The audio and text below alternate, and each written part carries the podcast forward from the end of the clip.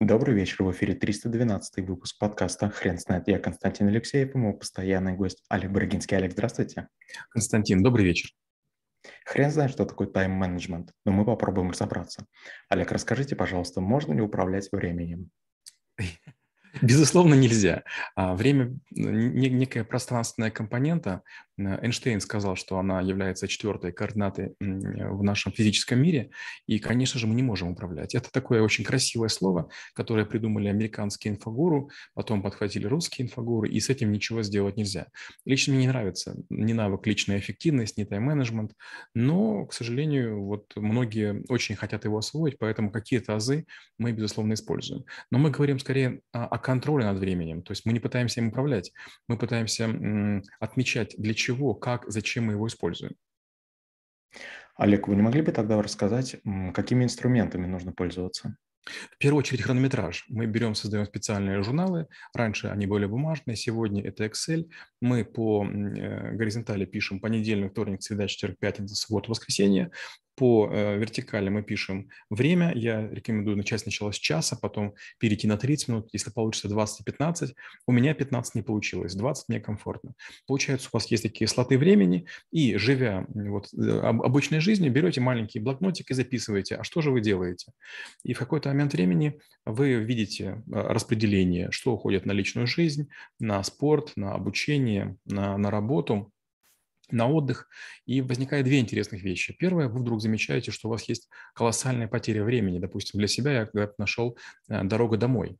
Я жил далековато от офиса и вдруг понял, это катастрофа. В Москве я вот уже почти 10 лет живу, мне до любого из офисов идти, ну, не знаю, там, минут 5. То есть я теперь принципиально живу максимально близко к офису. Я для себя решил, что это стоит любых денег. Вторая важная вещь – это вы начинаете понимать, а, что вам придется записывать, чем же вы занимались. И поэтому многие вещи, которые раньше делались бездумно, теперь вам будут уже недоступны. Только сели смотреть сериал, сразу думаете, ага, что это, отдых? Ага, я уже много отдыхал, нет, не буду смотреть сериал. То есть вы начинаете прихорашиваться а, сами для себя. То есть вы хотите, чтобы а, вы сами себя похвалили. И возникает очень интересная такая стадия, третья, только о чем сказать. В какой-то момент времени вы вдруг понимаете, что вы работаете гораздо больше других и успеваете больше других. У всех в часах, в сутках 24 часа. Только одни успевают ничего, другие успевают много. Опять же, маленький секрет для наших зрителей. Мы с Константином записываем 4 ролика в час.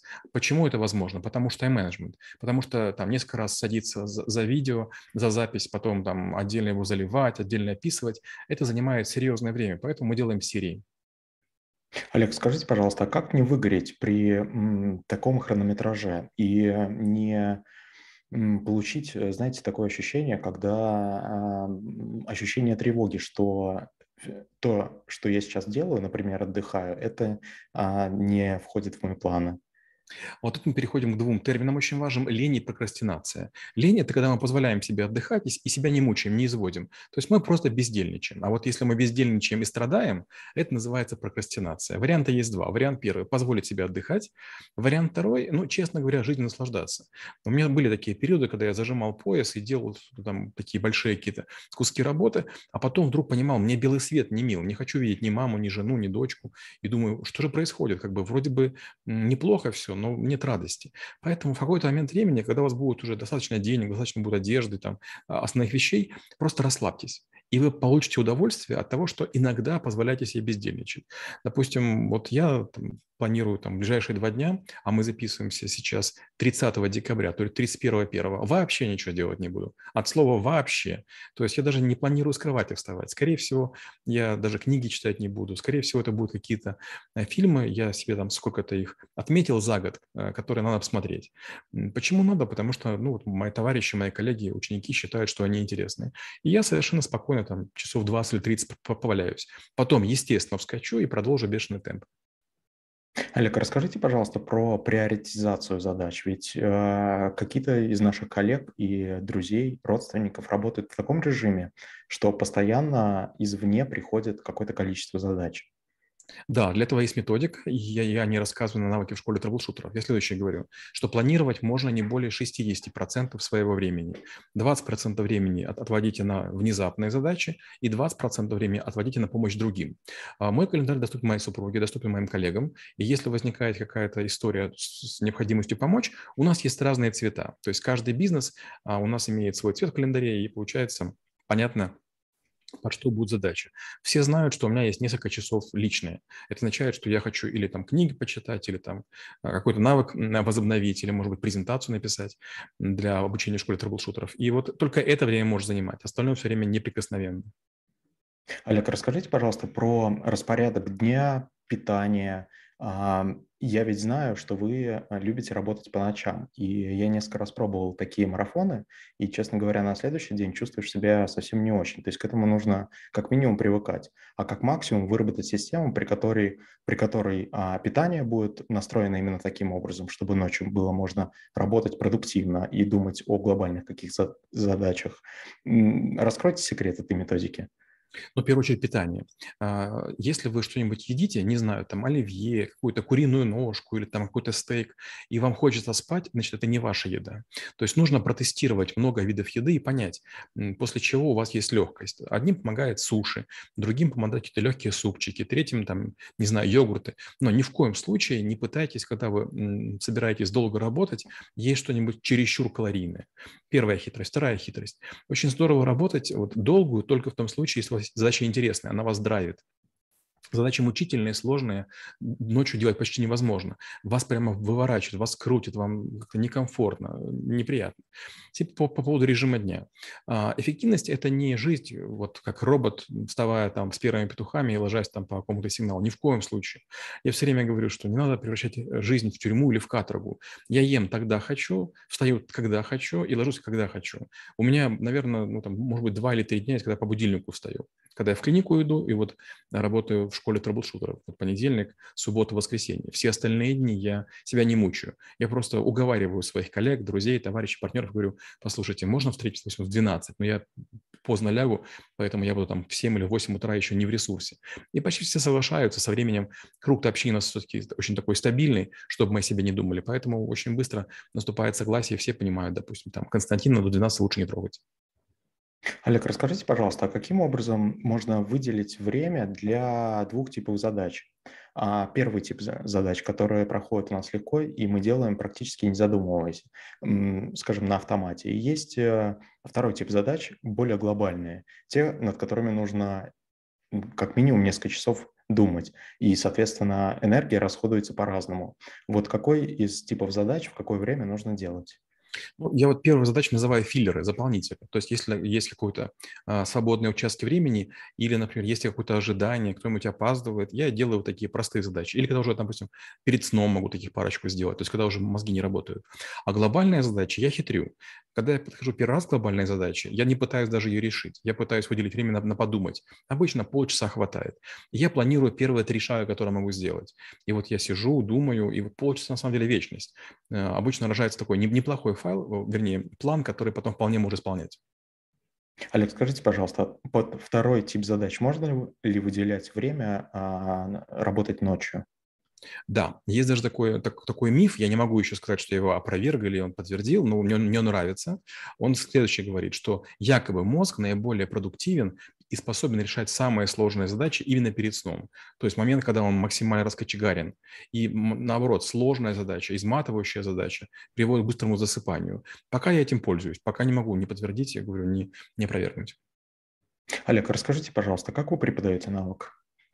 Навык не самый приятный. Все ожидают, что мы будем рассказывать о каких-то методиках, хитростях, техниках Помодора, матрицы Эйзенштейна, я все время говорю следующее. Первое.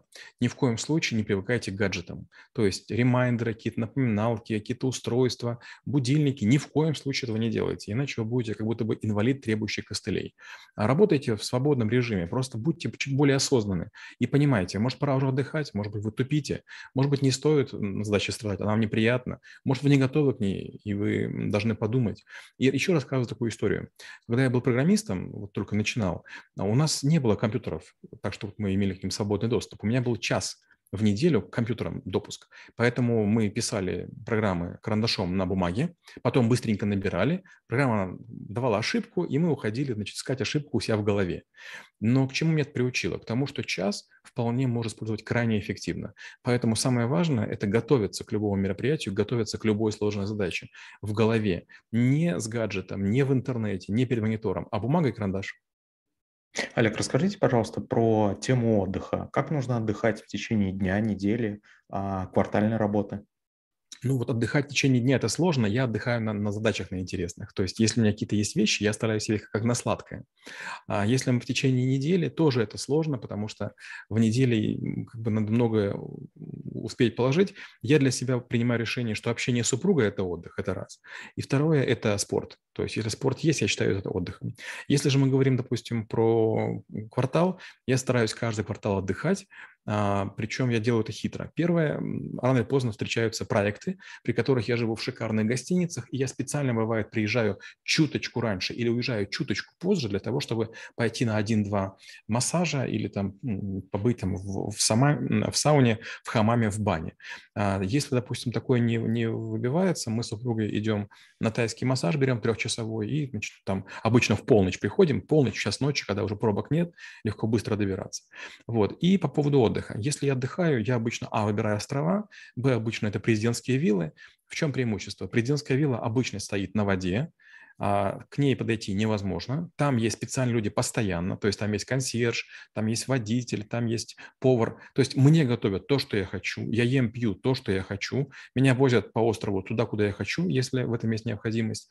За мной гладят, стирают, убирают. И самое важное, я не вижу вообще ни одного человека. То есть все приносят прямо в номер. Супруги бывает не хватает, она просит, чтобы мы там вышли, там когда-нибудь там вина выпили или еще что-нибудь. Но мне люди не нужны, я все время их вижу целыми днями, поэтому вот э, я прыгаю в океан, купаюсь, забираюсь на эти там всякие террасы, там загораю, не включая никакой Wi-Fi, никакого интернета. Олег, скажите, пожалуйста, а как вы относитесь к методике, когда человек в силу своего характера или темперамента делает два дела, ну, чуть ли не одновременно? Я жалею таких людей. Я не против. Наверняка есть люди, которые это могут делать. Для женщин это не очень сложно, но я их жалею. Дело в том, что вот если вы едите и э, разговариваете, вы получаете гораздо меньше удовольствия и от одного, и от второго. Мне повезло в Японии работать. И вот в Японии меня научили, как есть. Ешь до тех пор, пока тебе вкусно. Чувствую вкус каждого кусочка. И вот в Японии мы, помню, садились, там сакуры цвели, там какие-то другие там цветочки-лепесточки. Мы брали свои ланчбоксы или похожие какие-то истории. И вот мы должны были есть и, значит, смотреть красота природы, то есть слышишь, смотришь и вкус чувствуешь. И сначала это было более чем странно, а теперь я иначе есть не могу. Я, когда вот даже нахожусь в ресторанах, я все время говорю, а можем сесть в каком-нибудь вип-зале или там в какой-то комнатке закрытой, чтобы не было никакого ни музыки, ни шума, ничего. Поменьше хождения любого. Олег, спасибо. Теперь на вопрос, что такое тайм-менеджмент, будет трудно ответить. Хрен знает.